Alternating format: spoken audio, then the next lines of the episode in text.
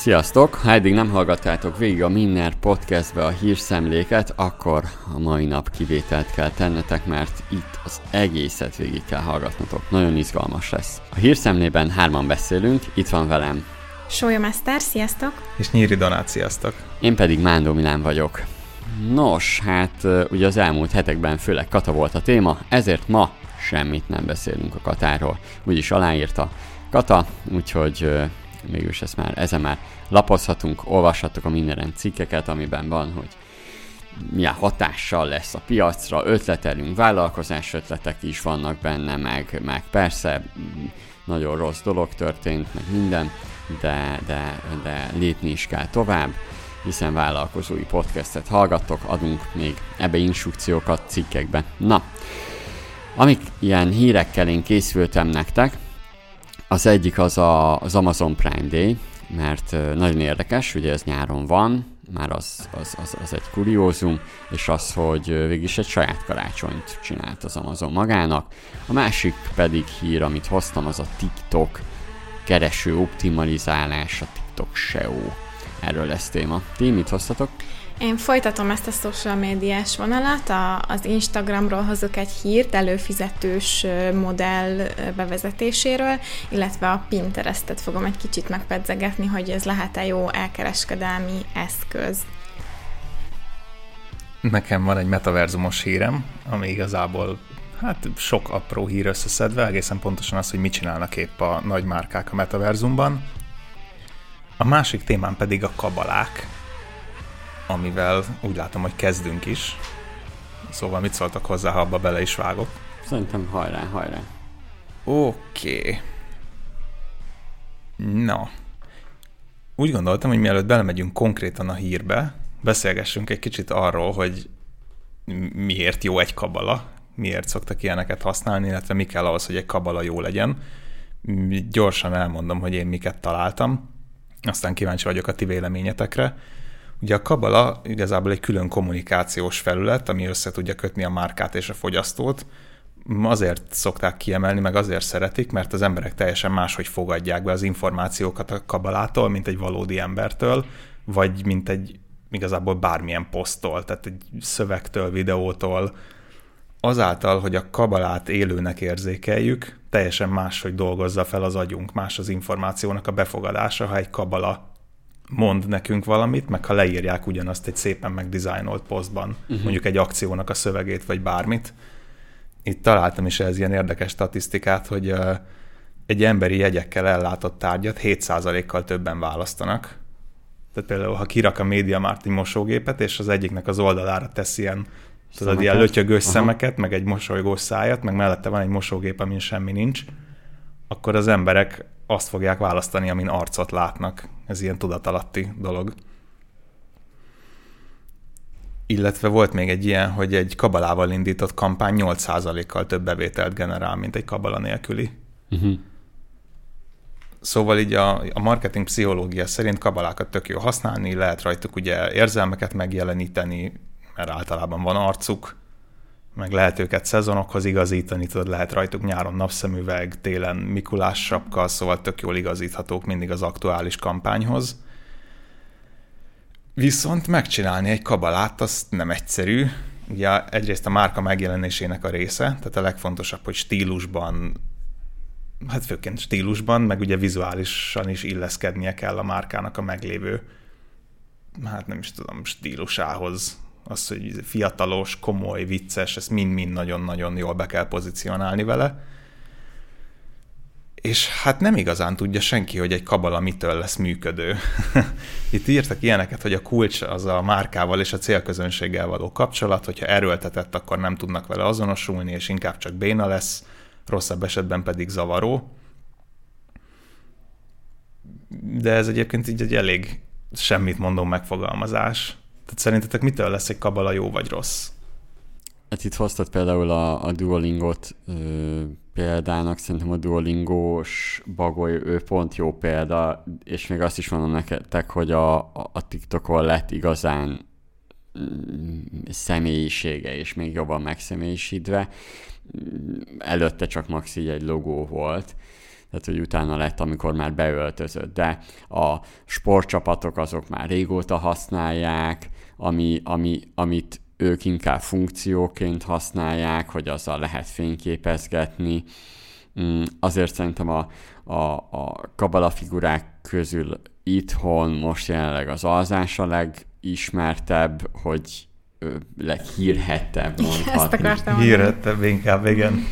Mm, de más, tehát más cégek is használják, szerintem mm, nagyon sokat kell kísérletezni, mire az, az, az, az, az, úgy, úgy kialakul, hogy azzal valamit lehet kezdeni. Olyanoknak jó, akiknek van offline boltjuk. Szerintem itt az online-ben egy kicsit ez a kabala, ez így nehéz volt, nehéz használni. Amit mondtál, szerintem ott lesz a kulcs, de majd mindjárt ezt is szerintem elmondja a gondolatait, hogy, a, hogy egyébként egy, egy cég személytelen. Nem, főleg egy nagy márkához nagyon kevés olyan márka van, ahol lehet hozzákapcsolni hozzá, nem tudsz hozzákapcsolni személyiséget. Sőt, ha a márkaépítésed béna, és ugye nem a fogyasztók valójában a márkád, mondhatni, ezt nem tudod elérni, akkor valahogy személyiséget kell belevinned, és azt csak kabalával tudod megtenni. Uh-huh. Egy kicsit egyetértek, meg egy kicsit nem. Én pont arra gondoltam, hogy oké, okay, hogy itt van a marketing pszichológia része, hogy szeretünk arcot látni, meg ilyesmi, meg lehet kifejezni vele érzelmet, de szerintem igazándiból a, a, a kabala, vagy a, a figura az szinte mindegy, nem attól fog múlni a sikere, hogy jó szint választasz, vagy jó frizurát neki, vagy az, hogy éppen egy bagolja, vagy egy, nem tudom, egy bögre, hanem inkább az, hogy azt kell kitalálni, nem az a nehéz, hogy kitaláld a személyiségét, a hangját, a stílusát, a, a, ha már a Duolingo bagolyról beszélünk, akkor a humorérzékét, ami mögötte van, és aztán azt mindegy, hogy igazából egy személyettel, vagy egy Halloween jelmezbe öltözöl, vagy elmutogatod a, nem tudom, valami kézbábbal, igazándiból a, a mondandó az, amit szerintem jól kell megalkotni. Jó, de akkor például az alza figura, ő minek minősül ebben az esetben? Az, az az a figurával szerintem nem, benne nem az az idegesítő, ahogy kinéz, hanem az a hang, meg az a stílus, amit adtak neki. De szerintem az is szándékos. Tehát, hogy ők azt találták ki, hogy ők csinálnak egy kabalát, amit senki nem fog szeretni, uh-huh. viszont pont emiatt annyira figyelemfelkeltő lesz, hogy mindenki ismerni fogja. Ja. Tehát, hogy meglátod valahol... Jut, e, e, az tény, hogyha valamit akarsz venni, eszedbe jut az alza. Tehát, hogy a felidézés uh-huh. szempontjából előbb eszedbe jut egy, tétezzük fel, venni akarnánk egy mikrofont. Melyik jutna először eszedbe, alza vagy ipon.hu? Az alza. Alza. De azt mondom, hogy ö, akár, tehát hogy tudatos, oké, de hogy akár direkt idegesítő, akár ilyen lett, mindegy, ö, mi jut eszedbe nekem, nem a kis arca jut eszembe, hanem az az idegesítő hangja, ahogy igen, énekel, meg igen, ahogy beszél. Szóval de, szerintem a, a kabala az egy csatorna Viszont, annak a igen. személyiségnek, amit át akarsz adni, és azt kell kitalálni szerintem. Viszont ők csak akkor azért tudtak igazán sikert elérni vele, mert azt csinálták, hogy nyomták, mint ami csak a csövön kifér. Uh-huh. Vagy ha most igen. nézzünk egy kis vállalkozást, aki szeretne egy, egy kabalát, mondjuk tétezzük fel, mondjuk szeretne a minden egy kabalát, mi, mi nem tehetjük meg azt, hogy egy idegesítő kabalát teszünk be. Nem, nem. Hanem, hanem ahhoz, ahhoz valami sokkal jobbat kell alkotnunk. Igen. Amúgy jókat mondtatok, mert ezekről is olvastam, hogy ezek is előkerültek. Ugye a személyiség, hogy azt kreálni kell neki, azt Milán tök jól mondta, uh-huh. meg aztán Eszter is, meg hát a konzisztencia. Az, hogy azt a személyiséget, azt nagyon keményen, akár évekig építik. Tehát igen, az, hogy a Duolingo csinált egy bugjot, tök jó, aranyos, meg lehetett rá sapkákat rakni, meg napszemüveget, meg csinál dolgokat, és aztán ezzel léptek tovább, és elkezdtek neki személyiséget csinálni, humorérzéket. Igen. És ez tényleg nehéz. Mm, nem is annyira anyagilag, mert szerintem most már dizájnoltatni egy kabalát az uh-huh. olyan, hogy tudsz magadnak is kanvába kis túlzással, de aztán a kreatív idő meg energia az, ami durva benne. Azt olvastam még egyébként, ami nekem tetszett, mint gondolat, hogy ahol aránylag elterjedt és hasznos is, az az olyan piacok, ahol edukálni kell.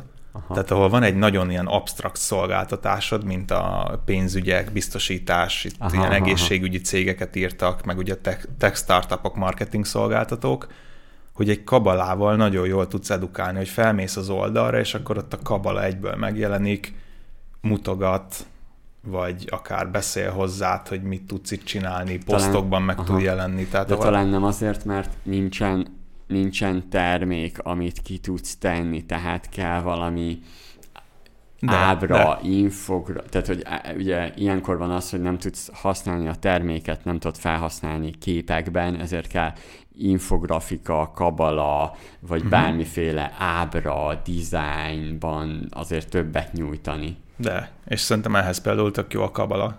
Meg, tehát egy, megjelenhetne ott egy ember is, aki mutogatja, meg használja, de annál itt például a kabala sokkal jobban működik.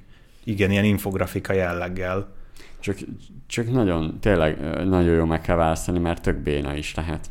Igen, és akkor itt nézzük meg a hírt magát. Ja. Ugye itt van a Nerf kabalája Murph, aki egy ilyen antropomorf figura, és a Nerf Gun-nak a szivacs lövedékeiből áll igazából. Ugye nincs arca, meg neme, uh-huh, meg uh-huh. semmi, és azt nyilatkozta a cég, hogy ő a Nerf Gun által képviselt, megtestesült szórakozás. Uh-huh, uh-huh. És ehhez képest az internet népe egy kicsit kiakadt rajta, mert sokak szerint iszonyatosan creepy, és inkább ilyen horrorfilmes szörnyekhez hasonlítják, hogy úgy néz ki, mint ami eljön, és játék után elviszi a csontjaidat, meg ilyeneket posztoltak róla. Rákerestem, és kicsit csubakkás, nem? Kicsit csubakkás, de egyébként gondolkodtam azon, hogy mi az, ami nagyon creepy teszi, mert ugye írták, hogy ugye önmagában az, hogy ilyen kis Nerf gun szörzet borítja, az még lehetne aranyos, az arc hiánya uh-huh, uh-huh. szerintem a kulcs, hogy oké, okay, hogy mozog, meg ugrál, meg olyan viccesen megy a puskával a kezében, de szerintem, ha sokáig nézed, akkor elkezd zavaró lenni, hogy nincsen arca. Igen. És nem pont az arc volt a lényeg a kabalánál? De az, hogy érzelmeket lehessen vele kifejezni, Igen. és az viszont erről nagyon hiányzik. Itt pont a, nézem itt a példáidat, és tényleg egy jó példa a, az M&M's-es igen. Az, az, az M&M's-es kis figurák, az, az például nagyon jól sikerült. Milyen érdekes, és ott is csak annyit, annyival személyisítették meg a terméket, hogy, hogy raktak rá szemet. Igen. Egyébként az élelmiszeripar használja historikusan legelterjedtebben a kabalákat. Igen, igen, igen, igen, az látszik, az látszik. Látsz, ez érdekes, ez a, vajon mi lehetne a Minnernek egy, egy kabalája? Hmm. Hát nem tudom, lehet valami tárgy is, ami köthető így az üzlethez, de egyébként ugye szokás állatot használni, aminek valamilyen tulajdonságát hozzá tudod kötni. Most a, ta- a tanulós platformok miatt a bagolyasz például nagyon elcsépelt. Mi az, ami nagyon ilyen vállalkozós? Oroszlán. Sas, egy oroszlán. Vagy a farkas, a social media farkasa, ugye? Ja, ja. De tényleg. A farkas még azért is jó, mert ott nagyrészt hasonlóan néz ki a nőstény, meg a, a, a hím, tehát ugye az most azért ez, erre figyelni kell. Igen, és kaphat they, them pronoun mint a Murph. ja, érdekes. Ja, a farkas egyébként az nem, nem rossz. Na majd ezen, ezen ötleteljünk meg, hogy vajon hogy lehet megjeleníteni. Piros farkas. Ja. Ja, ja, ja. Ezen, ezen gondolkodjunk majd. Na, amíg gondolkodtok, addig én mondom a következő hírt, és egy kicsi, van egy kis áthangzás egy korábbi epizóddal, amikor a Donát mesélt arról, hogy lesz előfizetős modell a TikTokon, és hogy egy-egy alkotónak a live-jaira lehet majd előfizetni. Hát egy kicsit hasonló rendszer tesztel az Instagram. Január óta működ, vagy január óta ö, ö, volt egy kör tesztidőszak, és most friss hír, hogy ezt a tesztidőszakot most új funkciókkal bővítik, és így egyre jobban kikristályosodik az Instagramnak az előfizetős modellje. Kicsit ilyen Patreon-szerű megoldás lesz. Egy-egy alkotóra lehet majd az Instagramon belül előfizetni, és 99 centtől 99,99 dollárig terjedhet majd az előfizetésnek az összege, és azért cserébe kapunk exkluzív tartalmakat. Na, az eredeti előfizetőknek szánt, szánt sztorik mellett most bővült ezek a, az exkluzív tartalmaknak a, a, a kínálata csak előfizetőknek látható hírfolyam bejegyzésekkel és rílekkel. Ez kimondottan az első tesztben résztvevő ö, alkotóknak a kérése volt. Lehetőség lesz 30 főig csoportos csevegést indítani csak előfizetőknek, és exkluzív élő adást indítani is. Az alkotó profil oldala megújul, majd egy lila jelvény fogja jelezni, hogyha vannak támogatói tartalmak, amiket, amikre be lehet fizetni, és aki már előfizető, az pedig külön tud majd szűrni a csak a számára készült tartalmakra. Körülbelül így néz ki ez az előfizetős modell. A, az Instagramnak a CEO-ja, az Adam Mosseri, remélem jól mondom a nevét, azt mondta, hogy azon dolgoznak, hogy az Instagram legyen a lehető legjobb platform online, ami az alkotók megélhetését segít biztosítani. Ezek a funkciók egyelőre csak az USA-ban elérhetőek, de ö, ígéretet tett Mosseri arra, hogy a hozzáférőket és a pénzszerzési lehetőségeket is hamarosan bővítik majd. Uh, igazán ugyanazok a kommentjeim, mint a TikToknál voltak, hogy annyira furcsa, hogy miért kellene csak egy-egy alkotót kiválasztanom, hiszen számomra felhasználóként a legidegesítőbb az, hogy tele van reklámokkal az Instagram. Én nem több tartalmat szeretnék, ami csak nekem szól. Én azokat a tartalmakat szeretném látni, amiket bekövettem a sok reklám helyett. Ez az én véleményem, de ti mit gondoltok erről? Hát nekem ez annyiból jobban tetszik egyébként, mint a TikToknak az előfizetése, hogy hát én tartalomgyártóként egyébként nem értek egyet ezekkel a csak az előfizetőknek szóló tartalmakkal, viszont ha már csinálnak ilyen előfizetést, akkor annak így van értelme. Tehát a TikTokon az előfizetésért cserébe beszéltünk is arról, hogy nagyon kevés dolgot kapsz. Tehát, hogy lehetett csinálni talán valami live-ot, amit, amit mindenki nézhetett, de csevegni benne, vagy kommentálni közben, az csak az előfizetők tudtak. Na most ez így nekem a nullával egyenlő, ahhoz képest itt legalább van egy csomó kvázi hasznos funkció. Számomra az üzleti modellben valami, valami hiba van, és majdnem az, amit kicsit Eszter így mondott, hogy miért csak egy-egynek adnám a pénzt. Nem is biztos, hogy kitartó tudok lenni. Ugye, tehát az, hogy a, a, a, az OnlyFans-nél működik, és a pornóban, vagyis hát igen, kicsit a pornószerű dolgoknál működik, az nem jelenti azt, hogy a más piacon is tud ez működni.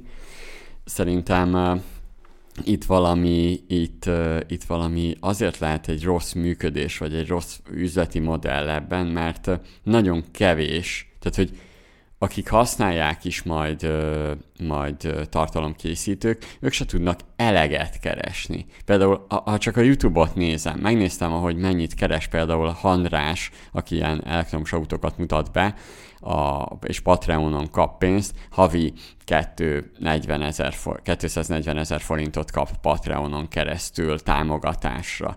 Ami első hangzásra azt mondanád, hogy jó, közben meg egy olyan ö, youtuber, akinek, hogyha lennének szponzorai, csak ugye értelmszerűen az elektromos autókban ő független akar lenni, ezért elektromos autó szponzort nem vállal, az, az legalább a videói most azt mondom nektek, egy, egy videó legalább 500 ezer forintnyi ö, támogatót jelentene valójában, és számomra csak az van, hogy a, a mértékek ö, nem jók, és azért, mert ugye szoktuk mondani az ügyfeleknek is, hogy hogyha nem illik rá a felhasználóknak a rutinjára az a szolgáltatás, vagy az a termék, amit mi kitaláltunk, akkor akkor nem, nem értjük majd, hogy miért nem uh, tudunk átlépni egy szintet, vagy miért nem megy. Látjuk, hogy megy, de nem annyira megy, hogy az fú, olyan kimagasó lenne. Na, és valahol ennél én azt érzem, hogy, hogy a, a, a felhasználók is kevésbé használnák, a tartalomkészítőnek meg, meg, meg még rosszabb, és főleg azért, mert ott aztán igazán eladta magát. Én értem, hogy jó az, hogyha az emberek támogathatnak valakit, de, de, de ez még ez még mindig tarhálás. Ez, ez, ez, ez, ez, én értem, azt is értem, tehát, hogy nehéz létrehozni egy olyan dolgot, amivel te pénzt tudsz szerezni tartalomkészítőként. De erre már megvoltak valamennyire az üzleti modellek, itt egy kicsit csak kenegetik egy kicsit a, a, a funkciókat, ami lehet persze az, hogy születik majd belőle egy jobb dolog, de eddig, eddig, eddig nem, nem jött ki belőle jó. Igen, meg ami szerintem problémás, az pont a CEO-nak a kijelentése, hogy ők legyenek a legjobb online platform az alkotók megélhetésének biztosítására. Na most a platformok, én úgy tudtam, hogy egyébként a hirdetői bevételt, hogyha visszaosztják, azzal biztosítanának megélhetést. Vagy Igen. legalábbis ugye a YouTube-on így van. És akkor erre jön rá az, hogy oké, okay, hogy te megnézel egy csomó reklámot, és a, annak a, a hirdetési költségét visszaosztják a tartalomgyártóknak, de ezen felül te még külön a saját pénztárcádból is adjál pénzt ugyanazoknak a tartalomgyártóknak. Tehát nézed a reklámokat is, és még külön fizess is nekik pénzt, hogy azzal, hogy egyre több pénzt szeretnének a, az alkotók megélhetésére biztosítani, ez azt jelenti, hogy felhasználóként viszont nekünk egyre drágább használni a platformot. Igen, igen, igen. És ez szerintem idővel el fog jutni oda, hogy akkor az emberek inkább keresnek jobbat. Tehát az a platform, ami minél több pénzt akar adni az alkotóknak, az el fogja érni, hogy az emberek meg egyre kevésbé akarják majd használni, mert lesz akkor nekem egy olcsóbb platform. Uh-huh. Illetve én el tudom képzelni, ne legyen ide, el tudom képzelni, hogy felhígul az ingyenes tartalom, amúgy is azért elég sok kép van, ahhoz Instagramon megtartalom, hogy legyen közt sok béna, de hogyha te rá akarod venni az embereket, hogy előfizessenek, akkor a legjobb posztjaidat megtartod exkluzívnak, nem? És akkor mi marad a szponzorált posztok, meg a reklámok maradnak már az alkotóktól is az ingyenes verzióban? Szóval nem tudom. Igen, és, és akkor minek használjam? Igen. Itt egy ilyen nagyon érdekes dolog, hogy onnantól fogva a kommunikációs teljesen más, mert mert itt egy tudatos fenelépítésnek kell lennie, amit Igen. például a lányok a, a, az OnlyFans-en megfelelően használnak, a Twitter, meg az Instagram által raknak fel képeket és terelik át az embereket, Igen. és ehhez, ehhez egy újfajta, ö, tehát hogy jelenlegi content készítés, amit csinálnak a creatorok, az nem jó arra, hogy, hogy, hogy azzal pénzt tudjanak keresni. Igen, igen. Ugye ez az egész Patreonos dolog, ez úgy jött be, csak hogy adjunk ilyen kis történelmi kontextust az egésznek, hogy ugye voltak olyan tartalomgyártók, akiknek a, a, a hogy mondjam jól, a videóikból adódóan nem tudtak rá ugye reklámokat tenni. Igen. Mindenki, aki gaminggel, meg filmekkel foglalkozott régen, az azért csinált Patreon csatornát, mert onnantól kezdve, ha egy másodperc előzetest is mutattál a videódban, akkor a YouTube az demonetizálta. Uh-huh, És uh-huh. onnantól kezdve neked az volt az egyetlen lehetőséget, hogy megkérted a közönségedet, hogy légy szíves, támogassátok a csatornát, különben bezárunk, nem tudjuk ezt folytatni, hiszen a YouTube nekünk nem ad pénzt. Igen. A csatornák másik fele meg azt mondta, hogy oké, okay, mi nem kérünk tőletek pénzt, nézzetek meg a videó közben két reklámot, és akkor mindenki boldog. Uh-huh. És ez szerintem így működött, mert ha az olyan csatornáknak, ami nem tudott amúgy pénzt keresni, de te szeretted, azt tudtad támogatni, ami meg tudott működni, ott meg elviselted azt, hogy megnézel közben megszakításban egy reklámot. Uh-huh. És akkor erre jött be az, hogyha megveszed a YouTube prémiumot, akkor még a reklámokat se kell megnézned. Tehát teljesen ki tudtál zárni azt a részét is. Emiatt szerintem a YouTube-on ez egy egész jól működő koncepció volt. Bár uh-huh. az, hogy most már ott is ilyen egyre több a privát tartalom, azt szerintem rossz irányba kezdi elvinni. De az ilyen platformokon, mint az Instagram pedig kifejezetten fura. Uh-huh. Tehát amit Eszter is mondott, hogy egyre többen fognak privát tartalmat csinálni, a hír, ugye ott a hirdetéseket nincs lehetőséged megkerülni.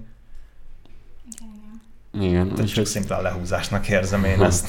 Um, egyébként nem tudom, hogy működne, de nekem erről a Skillshare jut eszembe, ami tök más, mert nem egy közösségi média oldal, hanem ugye egy olyan előfizetős oldal, ahol te ilyen oktató videókhoz férsz hozzá, főleg ilyen kreatív, meg hobbi témában, de ugye ott úgy működik, hogy te befizetsz egy, vagy egy, vagy egy éves, vagy havonta fizeted az előfizetési díjat, aminek egy részét visszaosztják a kurzusnak a készítői között olyan alapon, hogy hányan és hány percig nézik a tartalmaikat. Ha jól tudom, valami hasonló modellje van a médiumnak is, hogy igen. Az alapján kapod a, a, a támogatást, hogy hányan és hányan olvasnak téged. Úgyhogy lehet, hogy nem lehetne egy az egyben ezt így beilleszteni, de én az sokkal nagyobb örömmel lehetnem, hogyha én nem tudom, akár fizetnék egy adott havidíjat az Instagramnak, cserébe ne legyen reklám, és abból támogassák ők az alkotókat. Még az, valószínűleg ez ilyen ösztönző is, hogy értelemszerűen minél jobb tartalmat gyártasz, annál többen fogják nézni. Igen, mondjuk ez egy kicsit az elbulvárosodás felé is menne, de igen, hát egy érdekes szorzokat kéne meghatározni. Úgyhogy kíváncsi vagyok, hogy mi lesz, de majd meglátjuk, addig nehéz tippelgetni. Igen. okay, viszont én most direkt nem social médiával folytatom, hanem egy még annál is izgalmasabb dologgal, majd lesz később erről még szó, hanem az Amazon Prime Day amit hoztam nektek. Ugye az Amazonnak van egy saját szezonja, méghozzá nyáron. Igazából, mintha egy kis karácsony lenne a cégnek. 2022-ben ez július 12 és 13-ára esett az Amazon nál, méghozzá ez világszerte, tehát ez azt jelenti, hogy ugye világszerte úgy működik az Amazon, hogy minden országban lehet igazából Amazon Prime-hoz csatlakozni, és az Amazon Prime tagoknak ez a, a, a, az eseménye, úgymond, vagy akciója, mint a Glamour napok, csak Amazonnál. Ezen tehát csak az Amazon fizetős programjában résztvevő felhasználók vehetnek részt, és akkor jöjjenek először a számok, aztán még néhány érdekesség. 300 millió terméket adott el így az Amazon két nap alatt, percenként 100 ezer terméket vásároltak az emberek, és ez a szám sokkal magasabb, mint a tavalyi. Tavaly 250 millió terméket adtak el így a Prime Day-en.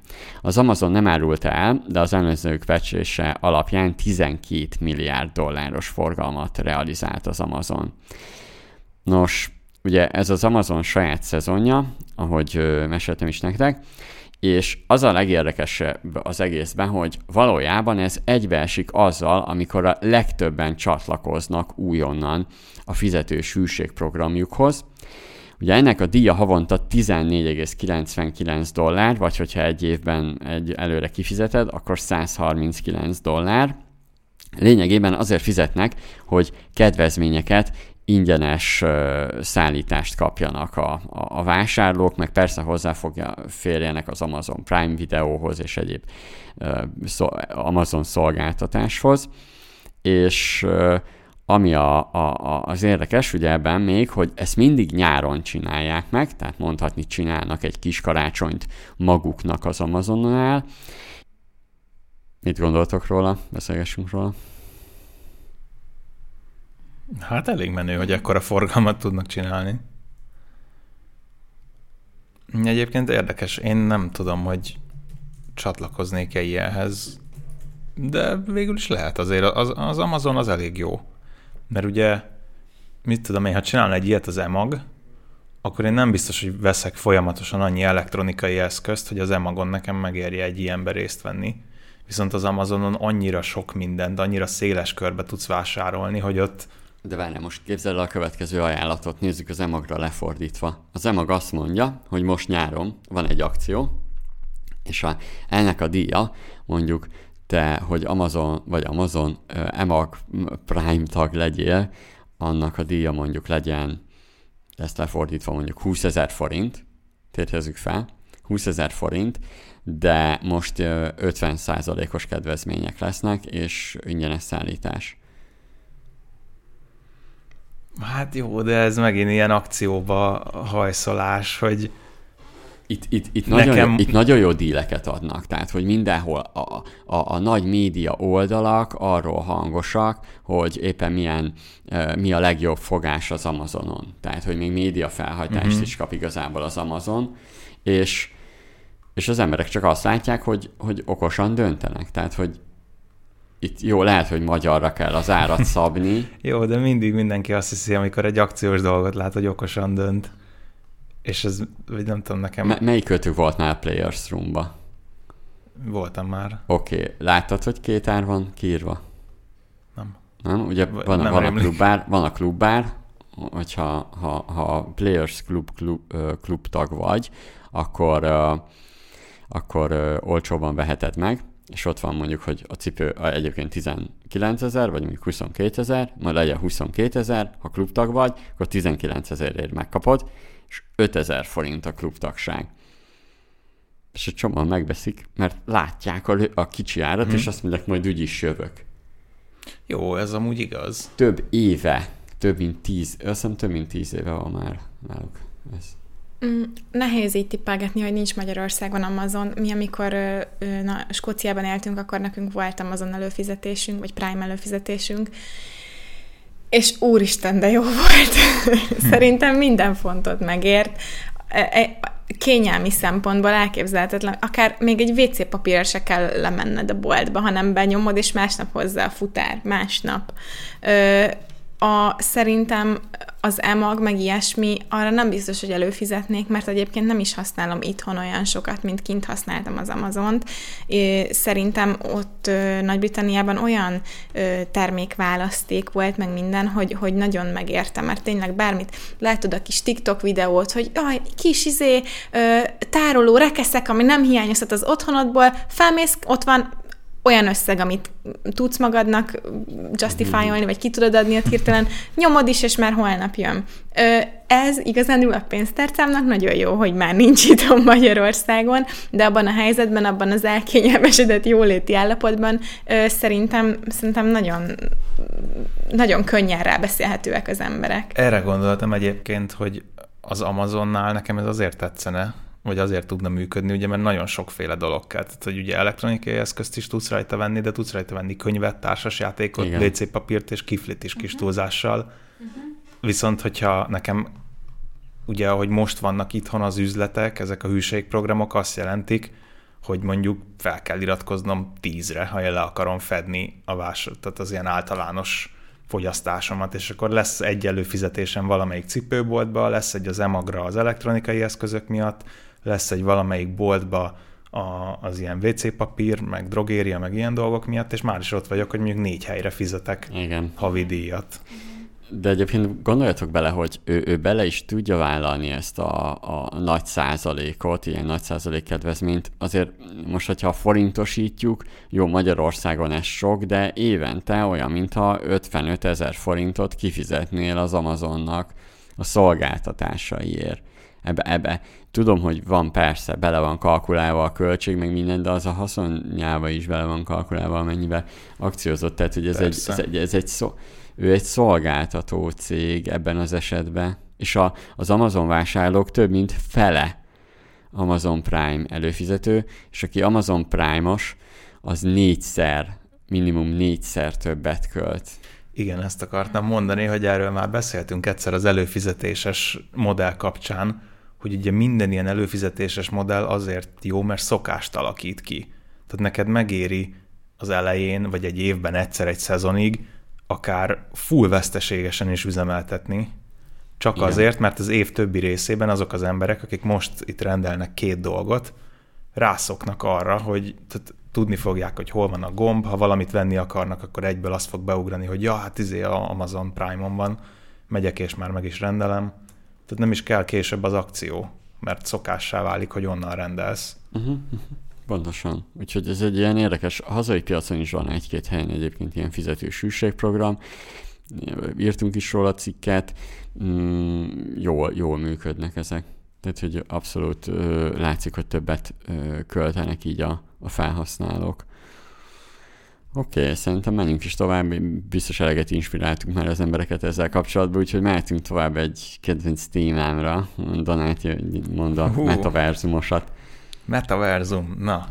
A, a hét új híre az volt, hogy a Mountain Dew összeállt a New York Excelsior nevű e- e-sport csapattal, és a Decentraland nevű platformon csináltak egy, egy ilyen közös virtuális teret. Hmm, ez igazából úgy néz ki, mint egy ilyen fesztivál sátor, vagy egy koncerthelyszín. A lényeg az, hogy be lehet menni, van egy nagy kivetítő, és uh, ugye a csapat, vagy nem csak a csapatnak a meccseit, de Unblock uh, Call of Duty esport meccseket lehet nézni. De uh-huh. ugye ez a New York Excelsior játszik most az egyik legnagyobb uh, kodos ligában, és akkor emiatt kodmeccsek mennek ott egy nagy kivetítőn. Uh, ugye nyilatkoztam Mountain hogy ez beleillik a márka jelenlegi stratégiájába, az utóbbi években teljes mértékben a gamer közösség felé mozdultak el, tehát ha megnézitek, nincsenek is már azt mondom neked, hogy így a hétköznapi fogyasztóknak szánt Mountain Dew reklámok. Kifejezetten a gamerekre és a fiatalokra mennek rá. Ott vannak minden ilyen e-sport rendezvényen, rengeteg csapatot szponzorálnak több játékban is, úgyhogy ez igazából passzol így a márkához, meg szerintem beleillik abba, amit csinálnak. Viszont ugye ez adta az ötletet, hogy nézzük meg, hogy mit csinálnak még a nagy márkák, mert arról már beszéltünk többször is, hogy mit tudom, ez a luxus márka is fellépett, megcsinált valamit, meg a mit tudom én, milyen előadó koncertezik Igen. ott. Úgyhogy elkezdtem nézelődni, hogy ki mit csinál. És egyébként érdekes módon szerintem lehangoló az összkép, de mesélek egyet-kettőt, aztán majd elmondom, hogy miért gondolom lehangolónak a Jimmy Jones szendvicsező, ő csinált a Decentralandben egy üzletet, ahova be lehetett sétálni, vagy azt hiszem be lehet még most is, és össze tudod rakni a saját szendvicsedet, ezt meg nyilván kiszállítják, és akkor csináltak ilyen játékot, hogy aki a legkreatívabbat összerakja, azt meg lehet vásárolni a fizikai üzletekben is egy limitált ideig. Aztán a, a Chipotle, tudod, az ilyen mexikói kajáda, ők a nemzetközi burrito napon csináltak olyat, hogy szintén ott a saját üzletük virtuálisan be lehetett menni az avatárral és burítókat tekerni, uh-huh. és akkor a játékért cserébe kaptál ilyen levásárolható uh, zsetonokat igazából. Akkor nyitott üzletet a McDonald's is, de az is tényleg csak annyi, hogy bemész, rendelsz, és csönget vele a futár. Ők, az, ők azt nyilatkozták, vagy azzal indokolták meg ezt a lépésüket, hogy a metaverzumban lévő élmény ne kelljen megszakítani a kajarendeléssel tehát, hogy ott vagy benne a virtuális valóságban, és ott tudsz kaját is rendelni. Uh-huh, uh-huh, uh-huh. Ez egyébként nem olyan rossz ötlet. Aztán csinált elvileg a Burger King, a Wendy's, meg még nagyon sok ilyen amerikai gyorsétteremlánc ilyen virtuális üzletet.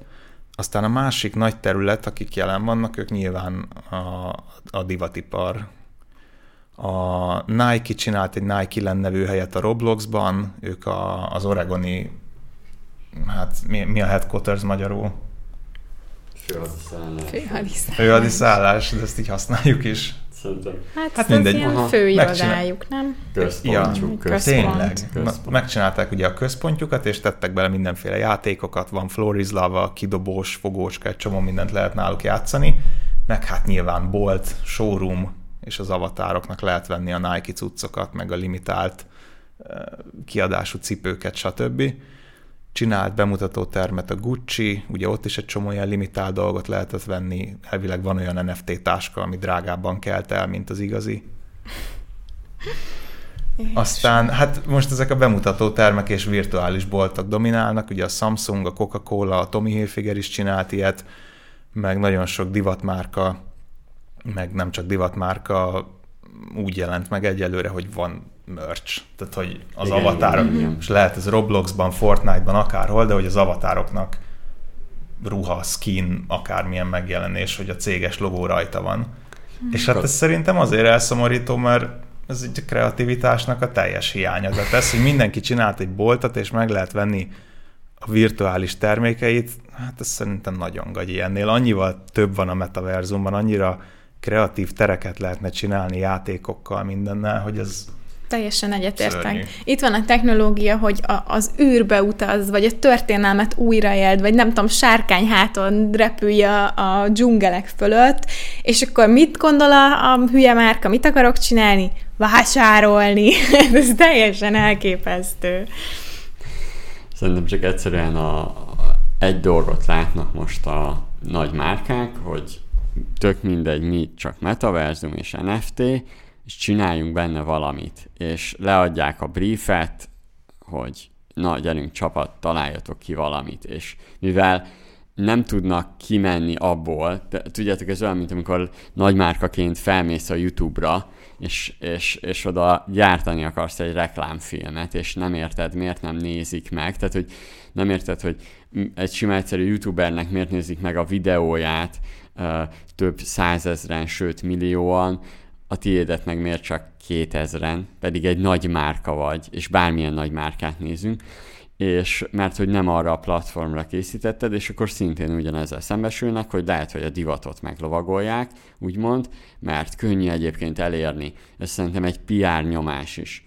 Tehát, hogy, hogy a PR-osnak a nyomása, hogy figyelj, tök olcsón be tudunk kerülni a a, a vezető hírekbe, mert hogy csináltunk egy cipőt, ami NFT cipő, a metaverzumban lehet megkapni, kész, pipa, ennyi. Szerezzetek egy embert, aki meg tudja csinálni, ennyi. Van egy marketing ügynökség, aki, egy-két marketing ügynökség, aki erre ráállt, ahol van egy-két ilyen okos emberke, aki tud egy-két NFT-t létrehozni, meg ilyesmi, meg elolvasott egy guide-ot, aztán megcsinálták, és akkor így, így jönnek ki ezek a úgymond béna megoldások. A, a másik azért azt tudni kell, hogy itt vannak ezek a nagy márkák, ők már eléggé ismertek, mindenbe ő, ő nekik már nem kell újra tanulniuk a legtöbb olyan dolgot, mint hogy tévében reklámozni, plakáton, már mindent ki szórtak, már, már ők. Van annyira ismertek, hogy ők inkább ilyenekben gondolkodnak, és hogy, hogy ettől még persze bejebb kéne menniük, kicsit tanulniuk, de, de ő nekik csak ez egy játszótér, és az a baj egyébként, hogy elviszi a fókuszt az igazi használatáról. Még azért is én iróniával mondtam, hogy a kedvenc témám a metaverzum, mert hogy lehet, hogy a következő, nem tudom, évtized nagy bukása lesz az, hogy erre bármit is akarnak csinálni, és az emberek igazából nem fogják, nem is akarják használni majd és, és közben ugye a nagy márkák meg fetszelik bele úgy az időt és energiát és pénzt, amit elkölthettek volna egyébként jobb dolgokra is. Olyan szempontból nem biztos, hogy bukás, hogy egyébként meg nagyon sok látogatója van ezeknek a, a, a Nike lennek például rengeteg, azt hiszem a mhm. Gucci-nak ezekbe a különböző témájú szobákon lehet végigmenni. Uh-huh. Tehát a Gucci-nak a showroomjába is valami több millió ember fordult meg. Tehát lehet, hogy aztán mi vagyunk a boomerek, és most, akik mit 13 évesek és felmennek, ők nagyon élvezik, hogy a mit tudom én, milyen Nike cipőjüket mutogathatják az avatárjukon. És lehet, hogy nekik ezek a bolt dolgok még akár működnek is.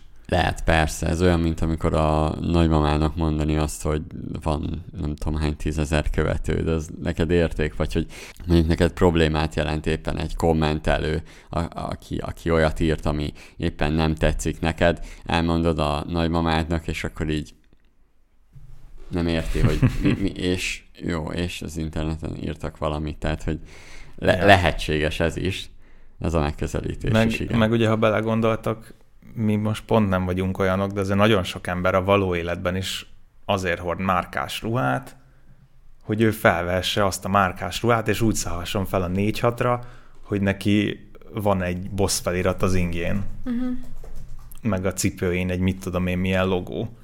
És gondolom, ez megvan az emberekben így a metaverzumban is, hogy, hogy én márkás cuccot akarok felvenni, mert én azzal fejezem ki, hogy én ki vagyok itt.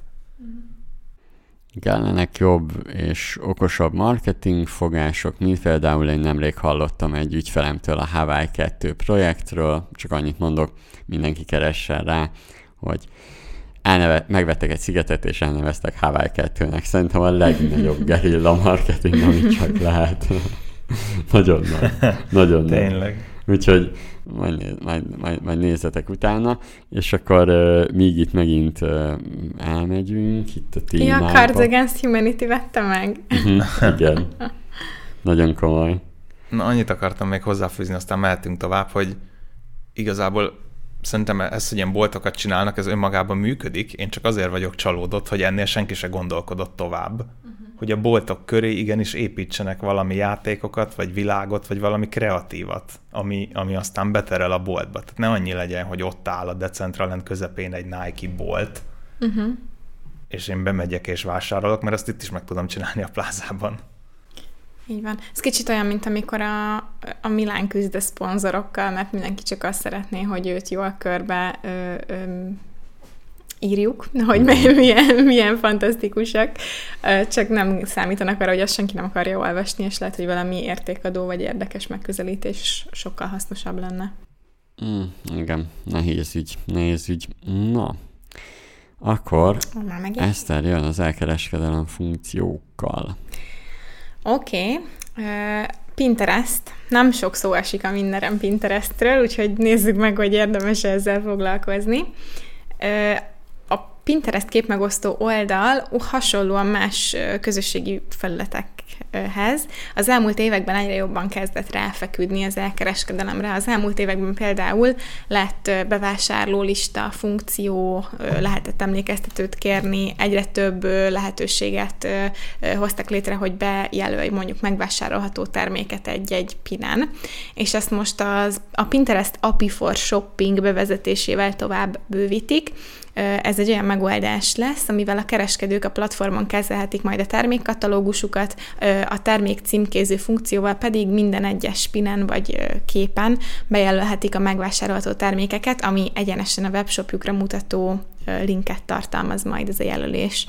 A további újítás, hogy a katalógusba kép mellett videót is feltölthetnek, így egyre több szögből vagy használt közben lehet bemutatni a terméket és ez, a, ez az egész Pinterest API for Shopping megoldás nagyon hasonlít egy Instagram vagy Facebook bolthoz, ami már egy ideje elérhető, és igazándiból ezek a megoldások mind a közösségi média vásárló erejét segítenek minél hatékonyabban kihasználni a márkáknak, vagy kis üzleteknek.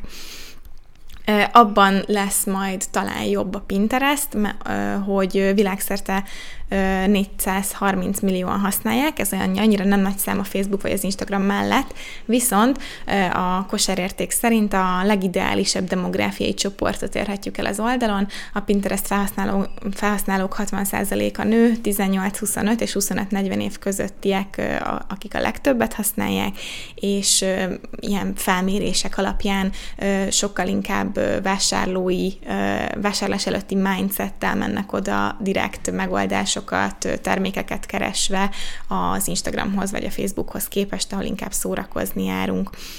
Ugyanígy elmondom, mint az előző hírben, ezek a funkciók egyelőre csak az USA-ban elérhetőek, remélhetőleg nem kell sokat verni, hogy hozzánk is elérjen a fejlesztés. Szerintetek érdemes kis üzletnek jelen lenni Pinterestem? Szerintem abszolút. Szerintem akinek ez a célközönség jó volt, annak eddig is bőven jelen kellett volna lenni. Pont azért, amit mondtál, hogy ide tényleges, én is azt látom, az a pár ember az ismerősi körben, aki használja, hogy ő úgy megy fel, hogy így, hogy így keresni akar dolgokat, nézni, receptet, lakás kiegészítőt, akármit, és ha meglátja, akkor tetszik neki, elmenti, és egy ahhoz hasonlót akar majd később venni. Uh-huh. És ezen tök sokat dob, hogyha ott helyben rá is tud kattintani és megvenni. Igen. Úgyhogy szerintem ez tök jó. Én vállalkozóként mondom most, és tök jó is, hogy így beszélünk, mert uh, szerintem nagyon el tud menni a fókusz, és olyan rendszereket használunk, hogy nem éri meg, és belefetszünk egy csomó időt. Én erre azt mondom, hogy, hogy a marketing alapszabálya tesztelés.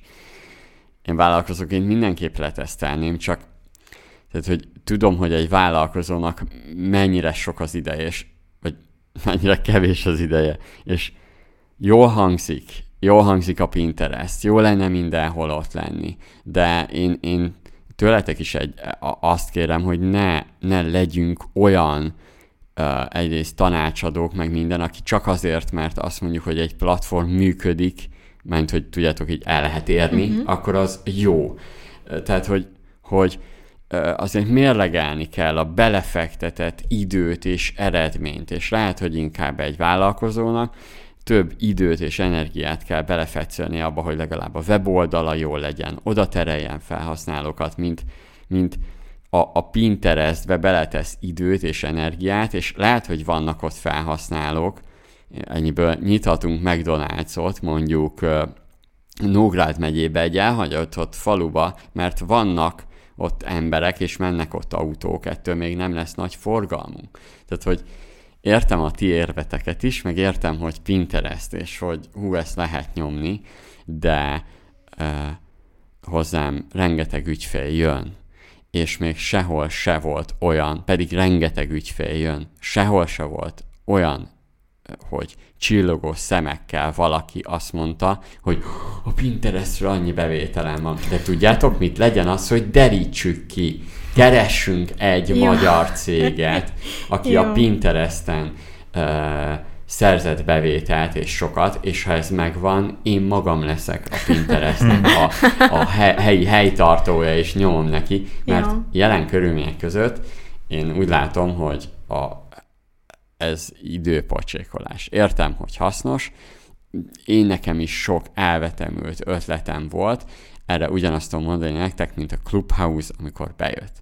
Engem nyaggattak, használjam, ismerősöknek, hogy este egyrészt Covid volt, kiégtem, biztos az is hozzájárul, de én azt mondtam nekik, én hat után biztos nem fogok ezzel foglalkozni hanem inkább még vagy könyvet olvasok, be, beteszek egy Netflixet, hát nem tudtam, tehát amikor behívtak beszélgetésbe, nem tudtam épképzlábon gondolkodni, mert hogy elment a nap. És hogy én azt mondtam nekik, hogy én, én nem fogok se cikkezni nagyon a Clubhouse-ról, talán egy instant posztot kitettem, nagy cikket biztos nem, mert ez nem olyan szűk réteget érint. Tehát, hogyha ha én azt mondom meg mindenkinek, és ezzel lehet, hogy át is a TikTok hírre, hogy TikTok, helyette inkább TikTok, az a menő, azon vannak fent sokan. Hát a TikTok is jó, de, de vagy na, tehát hogy én teljes mértékben egyetértek azzal, amit mondasz, hogy nem lehet mindenhol ott lenni. A legtöbb vállalkozónak már csak a Facebookon ott lenni is túl kemény, nem, hogy még a Facebookon és a TikTokon, és akkor még a Facebookon, TikTokon és a Pinteresten. Én inkább arra gondolok, hogy szerintem van olyan szektor, olyan célcsoporttal, ahol a Pinteresten például lehetne jobbat elérni, mint a Facebookon, főleg amiatt, hogy ugye a Facebookon most már pénz nélkül nem is tudsz elérni organikusan szinte senkit. Uh-huh. A Pinteresten szerintem még mindig tök jó. Tehát, hogy ugyanazt az energiát egy, egy nagyon nis piacon lévő, tényleg mit tudom én, 40-től 50 év közötti nőknek ha Jó, te árulsz valamit. Értem. Jó, vagy hát erre azt mondani, hogyha vagy egy kampány, tehát hogyha valaki ebbe gondolkodik, akkor vagy egy kampány erejéig használja és próbálja meg, vagy hát most ebben az esetben, hogyha ugye a shopping funkció több mint valószínűleg RSS-sel működik, vagy, vagy, vagy API-on keresztül, tehát valójában behúz egy XML fájlt, vagy CV fájlt, meg kell nézni, milyen automatizmusokat lehet használni Pinteresten, próbáljuk meg, hogy akár más tartalmakat is áthúzni ide-oda, automatizálni. Nagyon rámentünk a kereskedelemre, ez most egy új funkció, vagy egy fejlesztés, de a Pinterest egyébként egy search motor, egy kereső motor igazándiból, tehát, hogy a tartalmaknak a, a terjesztésére is lehet használni. Ezt nem teszteljük le, csináljunk jogis paraméterezett linkeket, és megnézzük, hogy tudok-e Pinterestről mindenre forgalmat terelni. Jó. Jó? Jó, jó, okay. nézzük meg, megmondom, legyen az nézzük meg a hazai Pinterestet, keresünk egy céget, aki keres pénzt, Jó. kérdezzük meg. Igen. Jó? Dobjuk be a csoportba, és tudod, ki használ Pinterestet? A Smarta, úgyhogy meg is kérdezhetjük tőle, hogy mit tapasztal. Az jó. A mindenre azért lesz nehéz, mert ugye a Pinterestnek van azt hiszem három nagy területe, és hát, azt mondom neked, hogy az a három terület, az lefedi a Pinterest posztok, meg a felhasználók érdeklődésének a 85%-át. Igen, majd, majd úgyis most az ire.hu-n ilyen infláció és rezsicsökkentés kampány indul, úgyhogy úgyhogy még akár az ire.hu-sat kipróbálhatjuk, de, de már most mondom nektek, hogy a Smart azt fogja mondani, hogy semmi. Jó, oké. Okay. én, én simán fogadok benne, ez nem. Na, de ha már keresőmotor, ilyesmi, menjünk a TikTok hírre, Ugye a TikTok kereső optimalizálásról kezdek egyre több mindent olvasni, és ugye itt az is a lényeg ezekbe a, a hírszemlékbe, hogy tényleg nézzük meg több oldalról, mint most ebben az esetben a Pinterestnél, mert hogy, hogy tényleg ne essünk abba a hibába, hogy, hogy, hogy sőt, az a, az a kötelességünk, hogy feldolgozzunk új tartalmakat, hogy ne. Van egy csomó helyen megjelennek fals információk e, ilyenekről, és akkor a cégek belelovalják magukat, és akkor e, úgy mennek oda mondjuk a marketing ügynökséghez. Na, de ezért most ez egy, ez egy, ez egy én úgy gondolom, hogy ö, érdekes és olyan hír, amire én már rá is kerestem több helyen, megnéztem, hogy ez tényleg működik, de azért ugyanúgy van benne, lehet benne kritika, én tudom is, mit fogtok mondani, meg lehet el is mondom. Szóval egyre több helyen látni, hogy említésre kerül a TikTok SEO, több milliárd ember használja a videós platformot, és az emberek többsége, bár a feedből nézi a videókat, ugye a neked ajánlottból, a keresőt is egyre többen használják.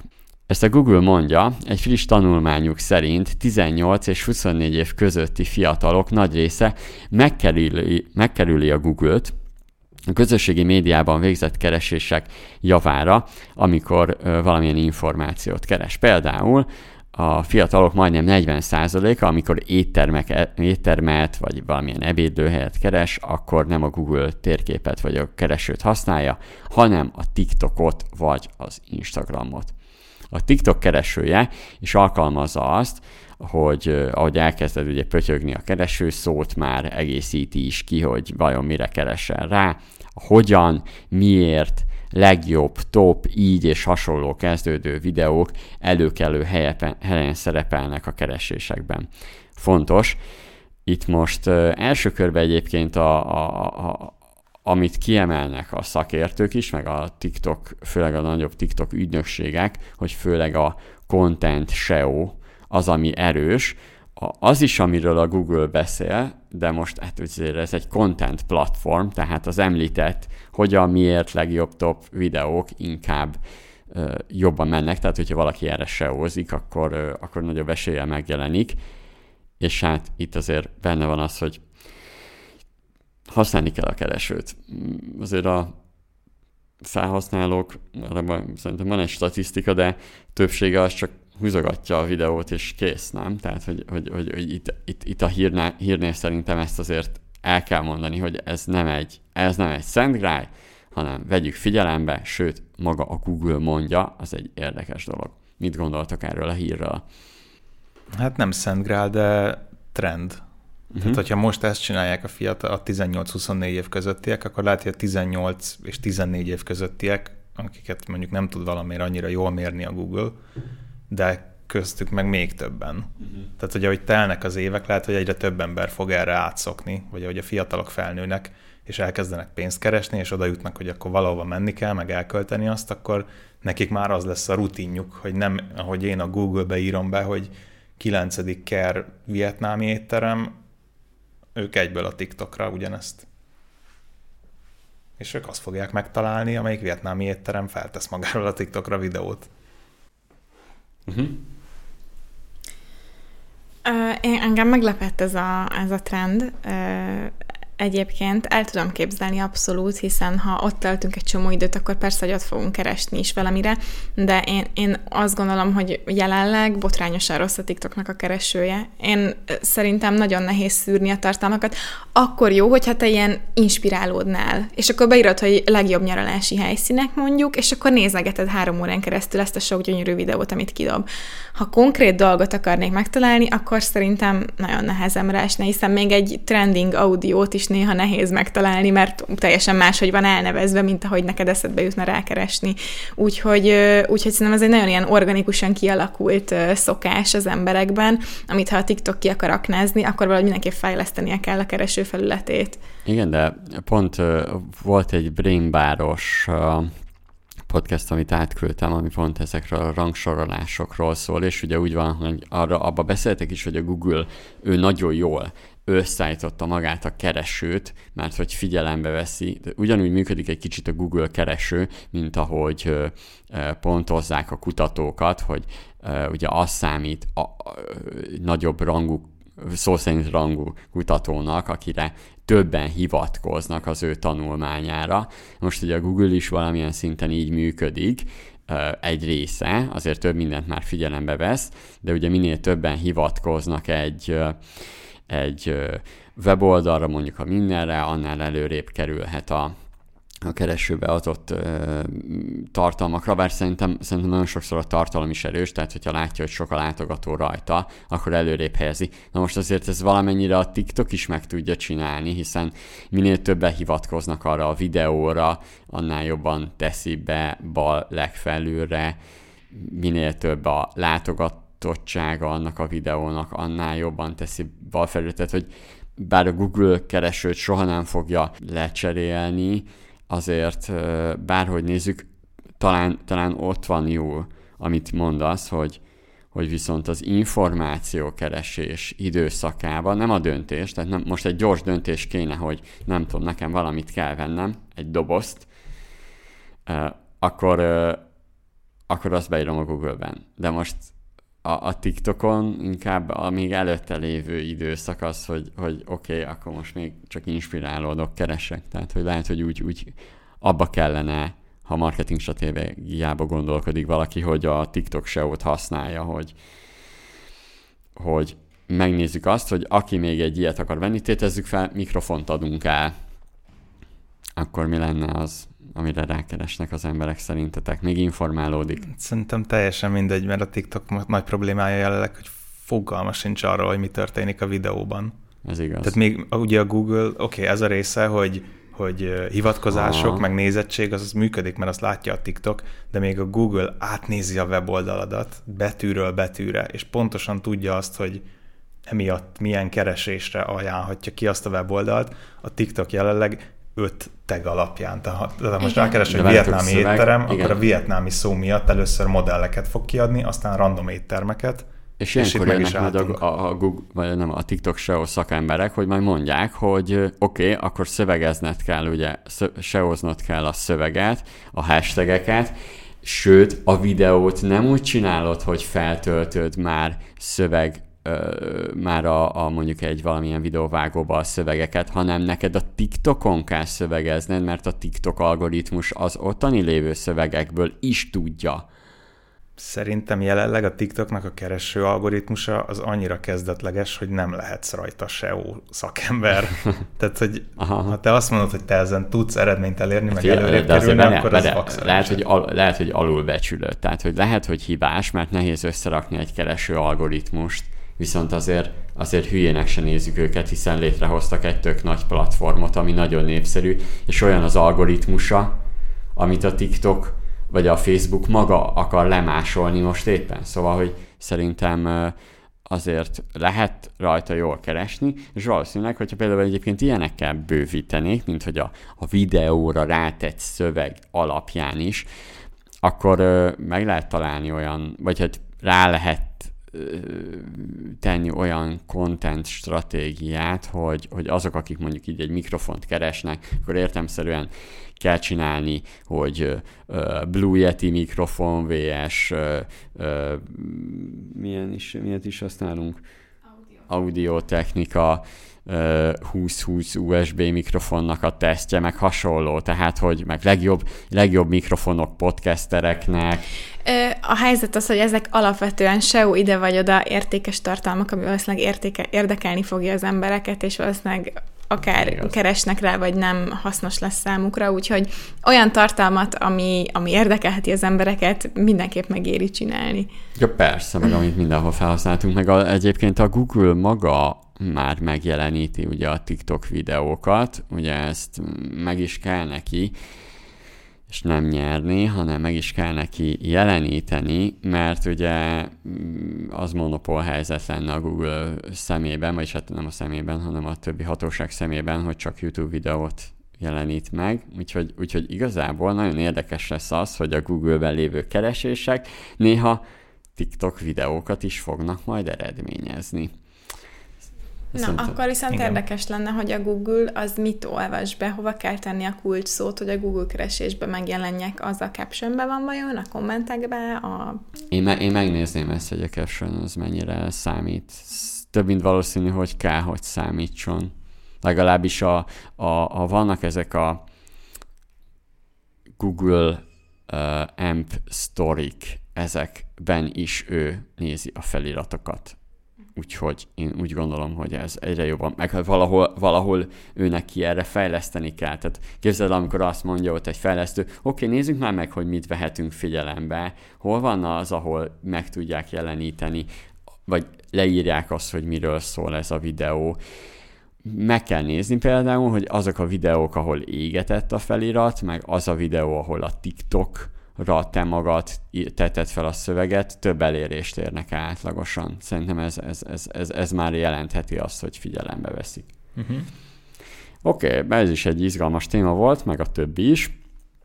Úgyhogy a TikTok, TikTokot már annyiszor hallottad, hogy szerintem igen, érdemes ráépítened, főleg azért, mert a következő időszakban még inkább fontosabb lesz a marketing, rezsidíjak és többi probléma miatt, miatt infláció, úgyhogy jobban oda kell pakolni a a, a marketingbe magadat, és azért a TikTok egy elég jó organikus elérést adhat, illetve szerintem azt, ami legjobban hiányzik általában a cégeknél, a márkaépítés. Ha nem tudod csinálni a TikTokot, akkor egyrészt megtanultad a Minden Akadémián, de több mint valószínű, akkor egy kicsit még pofozgatni kell a marketingedet, inkább úgy fogalmaznék a márkaépítésedet, hogy legyél igazán érdekes márka, legyél igazán érdekes vállalkozó. Ez volt a motiváció része. Hajrá, sok sikert mindenkinek, olvassátok a mindent, hallgassátok meg a többi podcastot is, mert van nem csak hírszemlés podcastünk, több, most már mondhatom azt, hogy több mint 70-80 órányi podcast vár rád, itt a Minner podcasten belül van mit hallgatni, és hogyha visszahallgatsz még hírszemlébe is több mint 5-6-ot, 5-6 előző hírszemlénket, akkor is friss infóval láttunk el egyébként, mert direkt olyan híreket dolgozunk fel, ami több hónapra is időtálló. Sziasztok, sok sikert mindenkinek! Sziasztok! Sziasztok.